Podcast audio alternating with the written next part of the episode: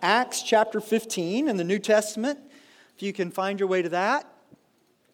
And uh, the way that we're going to start out here, I'm going to a- ask a question that I'm going to um, request a response from you guys uh, this morning. And so here's my, here's my question to start off with How many people here today love a good fight? Now, I, I don't, okay, we've got a few that already know. They, you know who you are. I don't necessarily mean like MMA or jujitsu or boxing or something like that, but you just like a good, heated argument, a good debate where you really get to get into it and talk about things and wrestle stuff out. How many, of, how many again? Other? This is about what I expected. I figured like 10% or less of the room, okay? And that's who you are, and you don't care, you know that, all right? All right, how many of you would choose to avoid conflict at all costs? Raise your hand. Okay, a little less than I thought. Well, how many of you chose not to participate that, in that at all because you wanted to make sure you were absolutely neutral? Uh-huh, there's a few of you, okay, a few of you, even on that. Well, whether we like it or not, conflict, argument, debate, even, is part of life. We can't avoid it. We can't avoid it no matter um, how much we try. Struggle is part of life, conflict is part of life.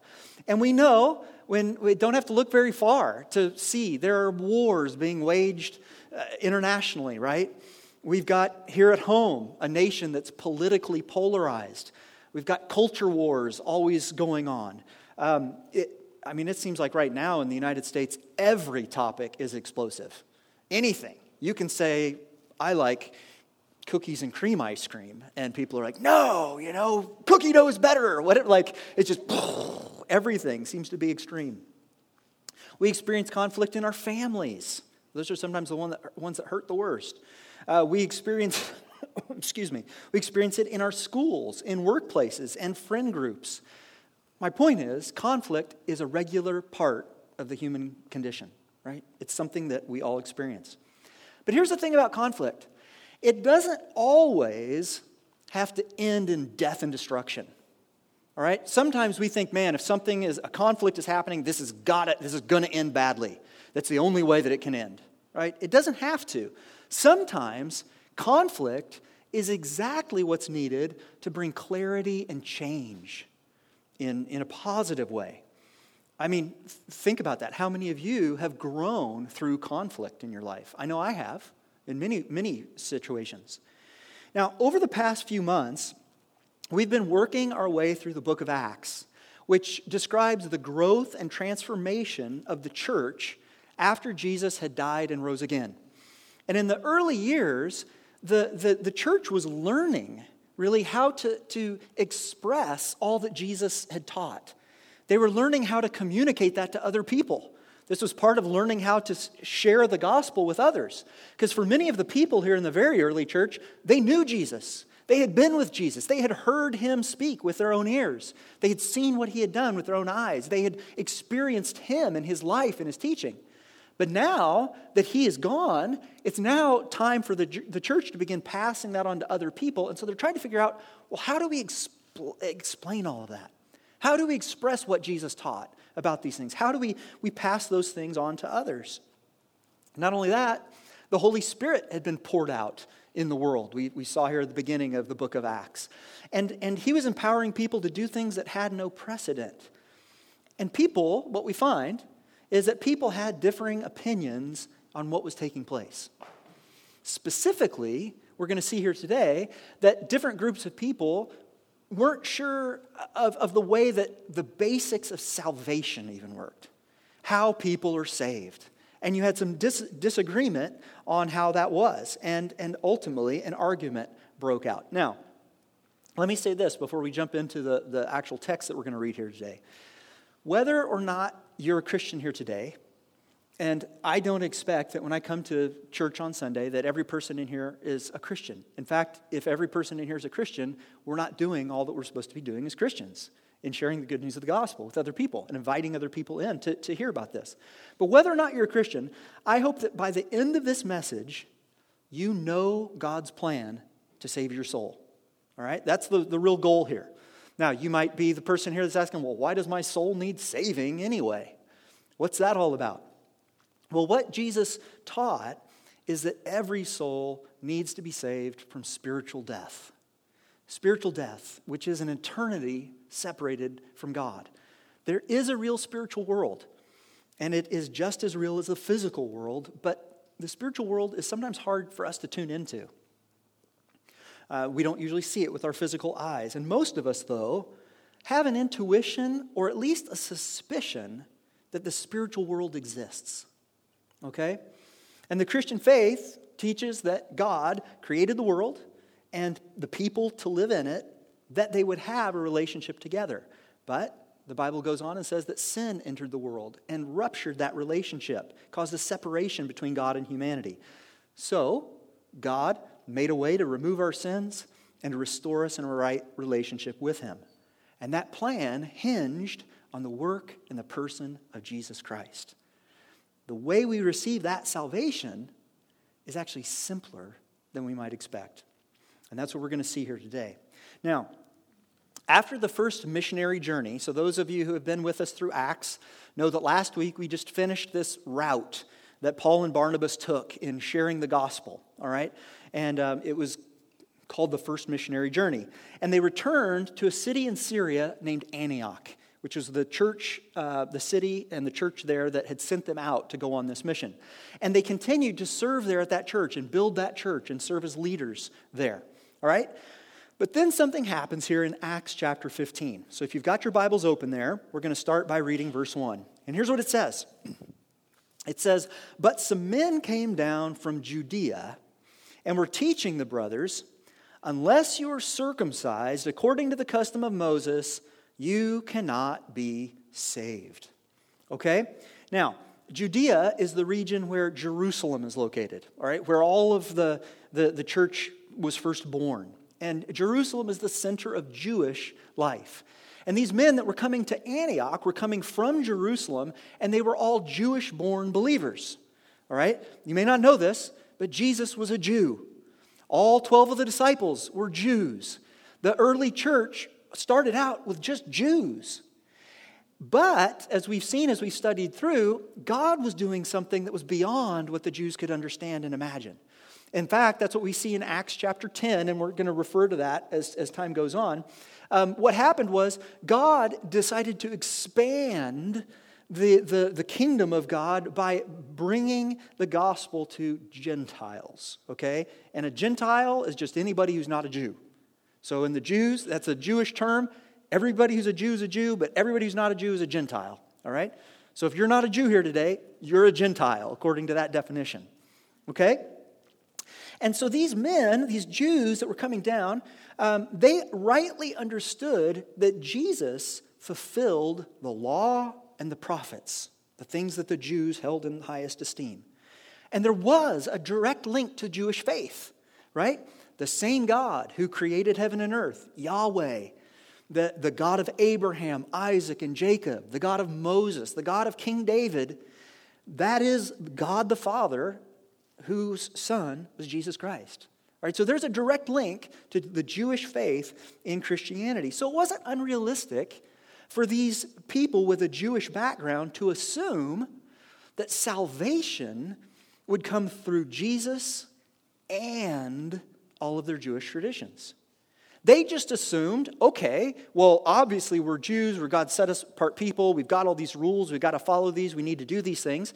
And then Jesus has come along to fulfill all of that, but we can't just have Jesus without the rules, uh, without the law. We need to have both, and everybody should have both, right?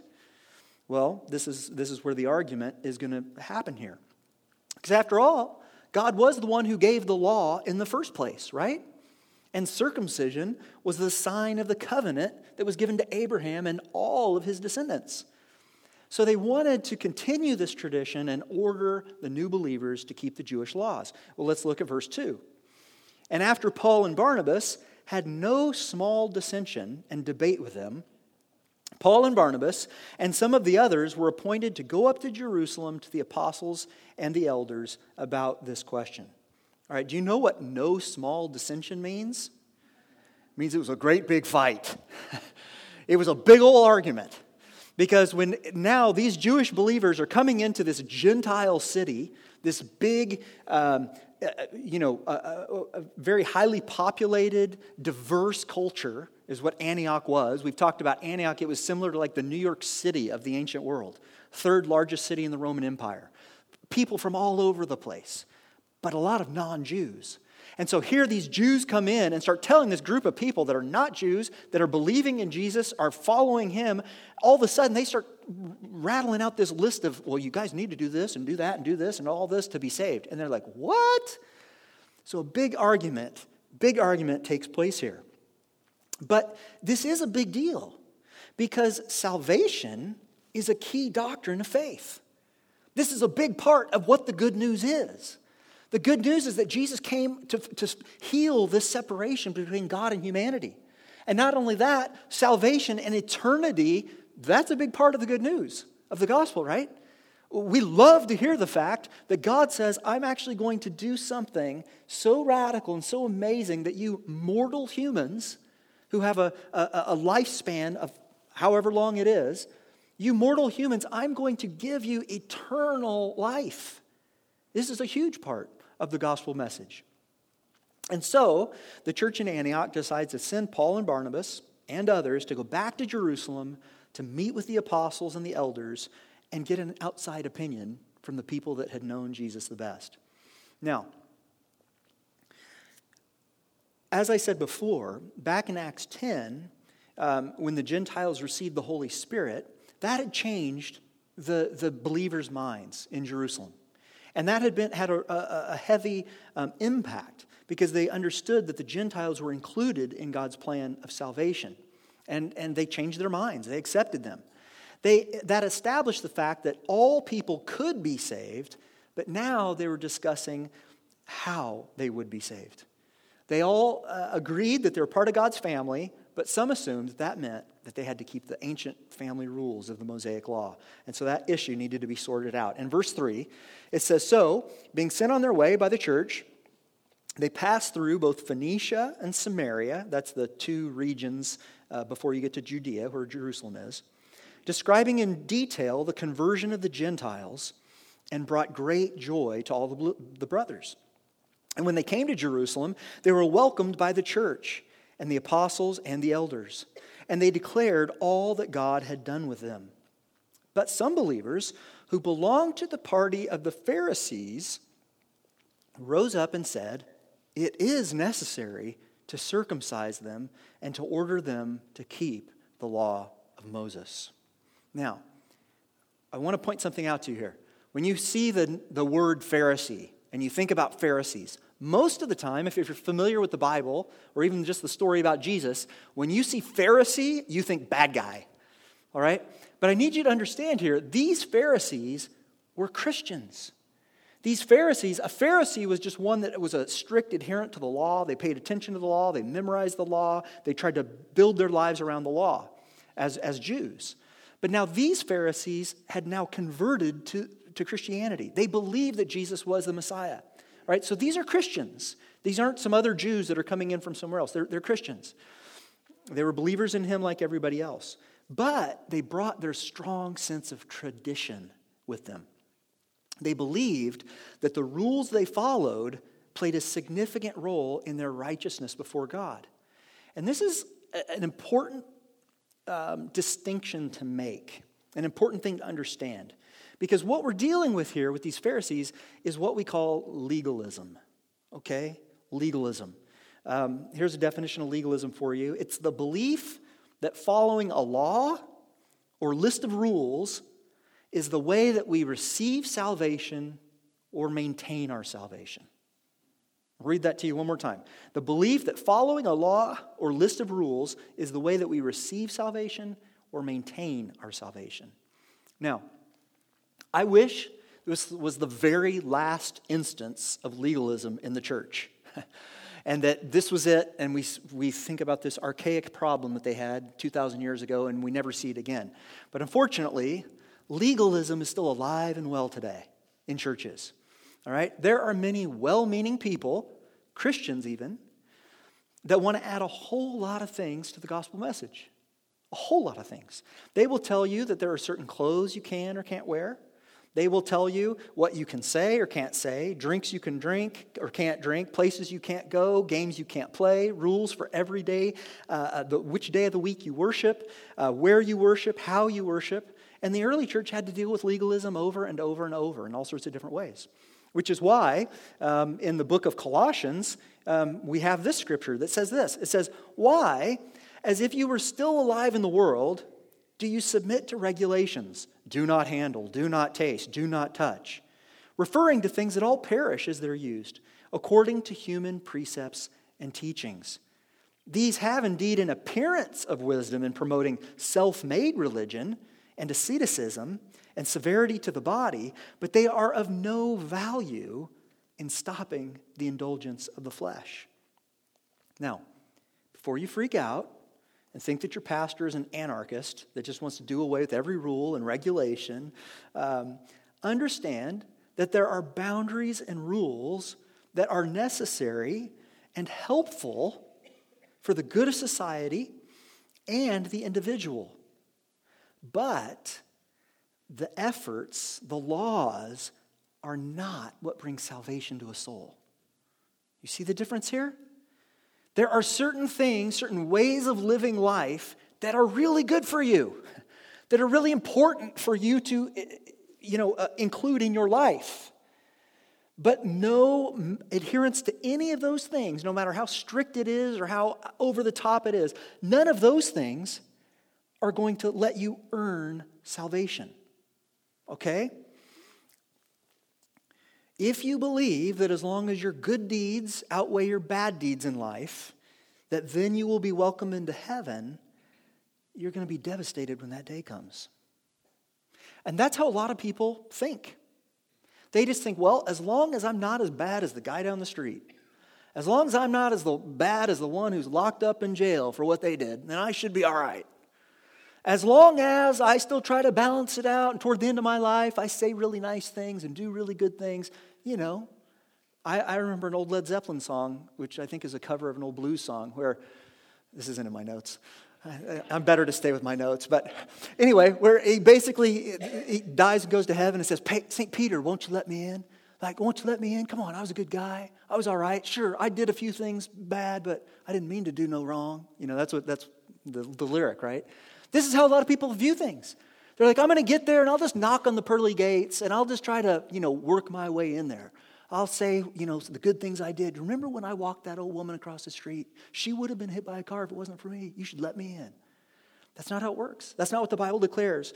What it does declare in Ephesians 2 8 and 9 is this it says, For by grace you have been saved through faith. This is not your own doing. It is the gift of God, not a result of works, so that no one may boast. Romans 3:20 says it this way, "For by the works of the law no human being will be justified in his sight." That's God's sight. Since through the law comes knowledge of sin. Now, we have the benefit of having the New Testament letters from Paul and from Peter and from James and others unpacking how this all works.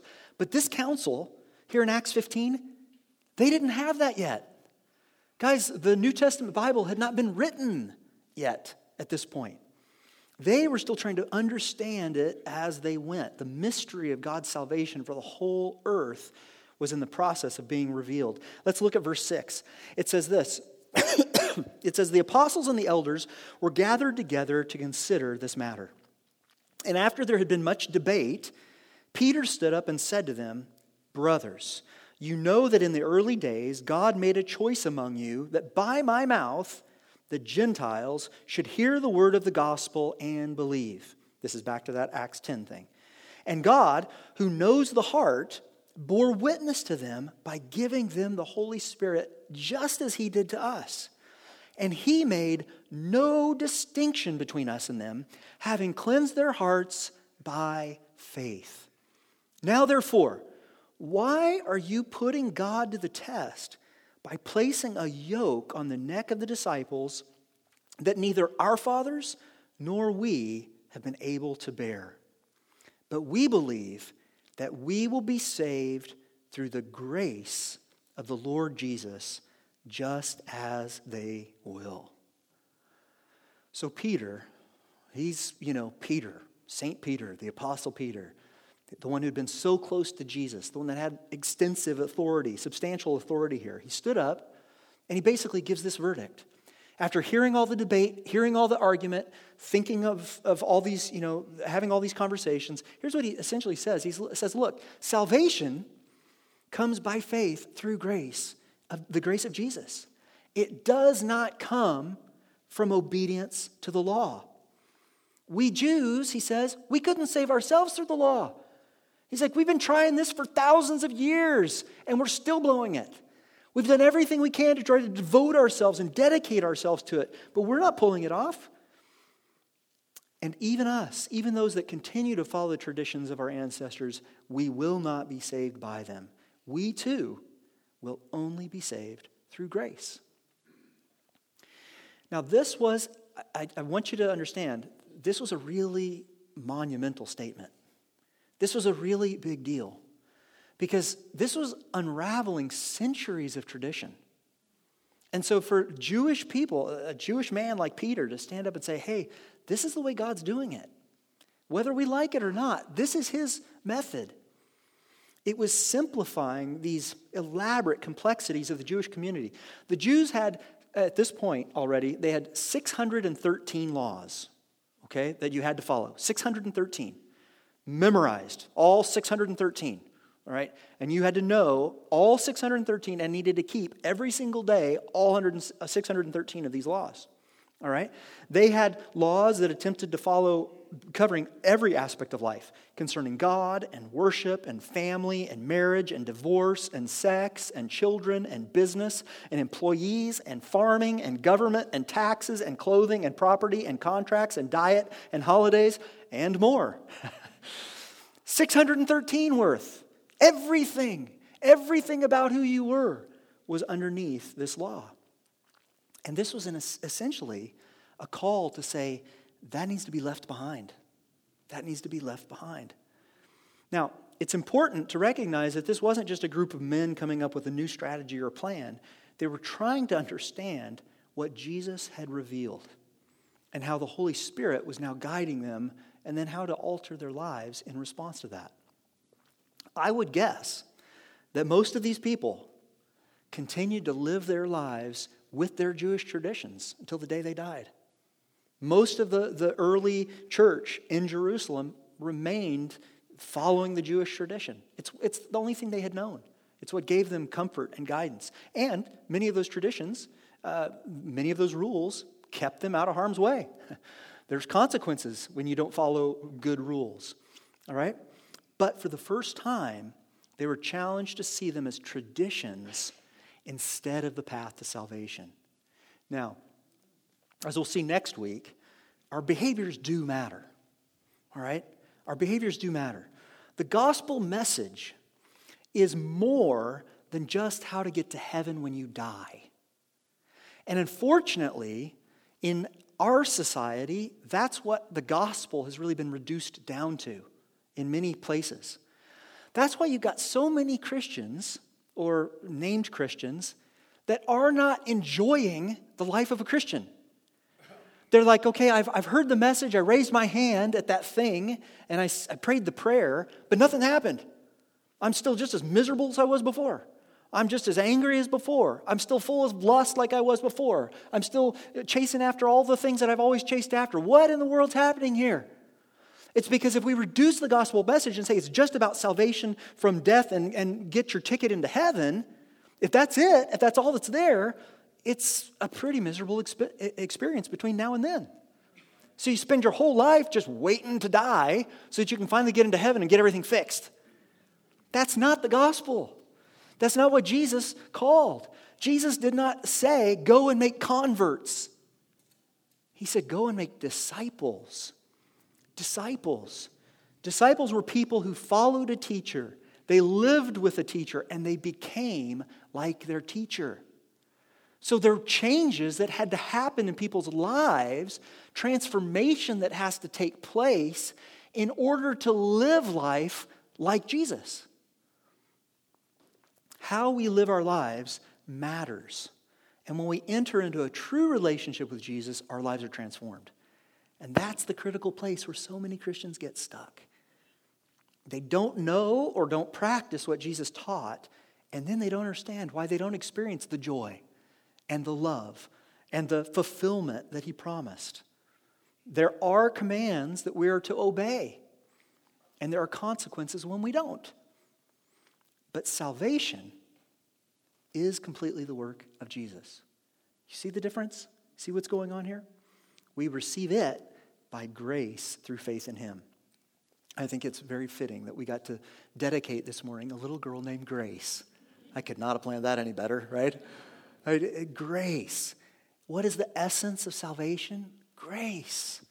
Grace. It's by grace that we are saved. So, why is that good news for every one of us here today? Every one of us. Every one of us.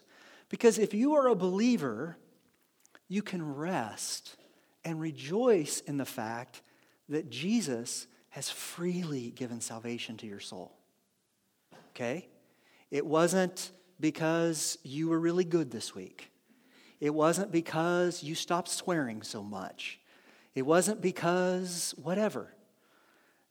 It's because of Him. You didn't earn it and you couldn't earn it. He loves you and gave it to you. There is now no condemnation for your soul, so you can stop condemning yourself. No matter what happens in this life, you can trust Him for that. And if you're not a believer here today, this is good news for you too. Because you can see that Jesus' work was for you as well. He has offered salvation freely to all who would receive it. Your choice is to either receive it or reject it. And that's up to you. If you receive Him, salvation is the beginning of a transformed life. It's where you start. We start with Jesus. We're going to end with Jesus, but that's where we start. And now, from that point, our life begins to be transformed when we journey with Him and He changes us from the inside out. I'm grateful for this argument that took place 2,000 years ago. It may not have been fun at the time. I think if we had been in that council meeting with all those people arguing from this side and that side, it would have been ugly. And for those of you who are like, at all costs, keep me away from conflict, you wouldn't have wanted to be in that room. But I'm glad that they did it. Because in wrestling through this and understanding what God was doing, it helped bring clarity for generations, all the way down to us. None of us have to, I'm not doing a, a pop quiz for all 613 laws for you after service, right? Because we don't, we don't have to follow those any longer. We can rest in that. And I pray that today you would understand how simple and yet profound salvation by grace through faith in Jesus really is. Let's pray together. Father, I do thank you for this time that we had in the Word today. And Lord, I really do just ask that you would continue to teach us about who you are and about how you have come to make a way for us to know you. And today, Lord, I pray that um, I pray that you have given us all ears to hear the message that you um, had for us to hear today. And for those here today that are Christians that maybe have been beating themselves up this week, maybe they've been questioning their own salvation, wondering if you still love them after what they said or what they did, what they looked at, where they let themselves go, what they let themselves do. Lord, I pray that today you'd, you'd remind them that salvation is a free gift from you. And it doesn't hinge on them and their behavior, it, it hinges on you.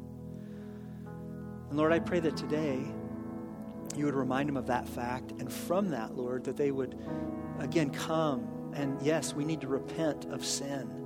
We need to turn from our sin. We need to leave it behind and come and follow you. But, but you've already done the, the, the heavy lifting. You've already provided a way for us to do that through Him, through Jesus. And so, Lord, today I pray that if there are any here today that are believers in you that just need that reassurance, that you love them, that you care for them, that today they'd receive that from you. That you'd encourage their hearts, that you'd strengthen them, you'd help them get up from where they've fallen and, and move forward. And if there are any here today that do not know you, and maybe this is the first time that they've understood the gospel simply, and I pray that they, they do understand it. Maybe there are some here today that are like, okay, I've heard this a million times, maybe, but I've never received the Lord. I've never wanted to accept that free gift of grace that has been offered to me. Then today, Lord, I pray that by your Spirit you would draw them to yourself. That even right now, that your Holy Spirit would awaken their spirit. Maybe it's been asleep. Maybe it's been pushed off to the side. Maybe it's been misled. Either way, Lord, just awaken their spirit to your spirit and allow them to hear the call that Jesus is making on their lives, the desire to give them that grace and that gift of salvation. And for those people, Lord, I pray that they would just take the courage to accept the free gift offered to them and begin their journey with you. And Lord, as we all go from this place this, this afternoon, Lord, I pray that, that uh, you would fill us with your goodness, fill us with your joy, your peace. And God, may we uh, be the people that reflect uh, the grace that's been given to us. We have been given so much, we've been given eternity. And now we need to be the people that reflect that in the way that we are generous and grateful and kind to all the people we interact with. So bless us, I pray. Guide us, I pray. In your Son, Jesus' name, amen.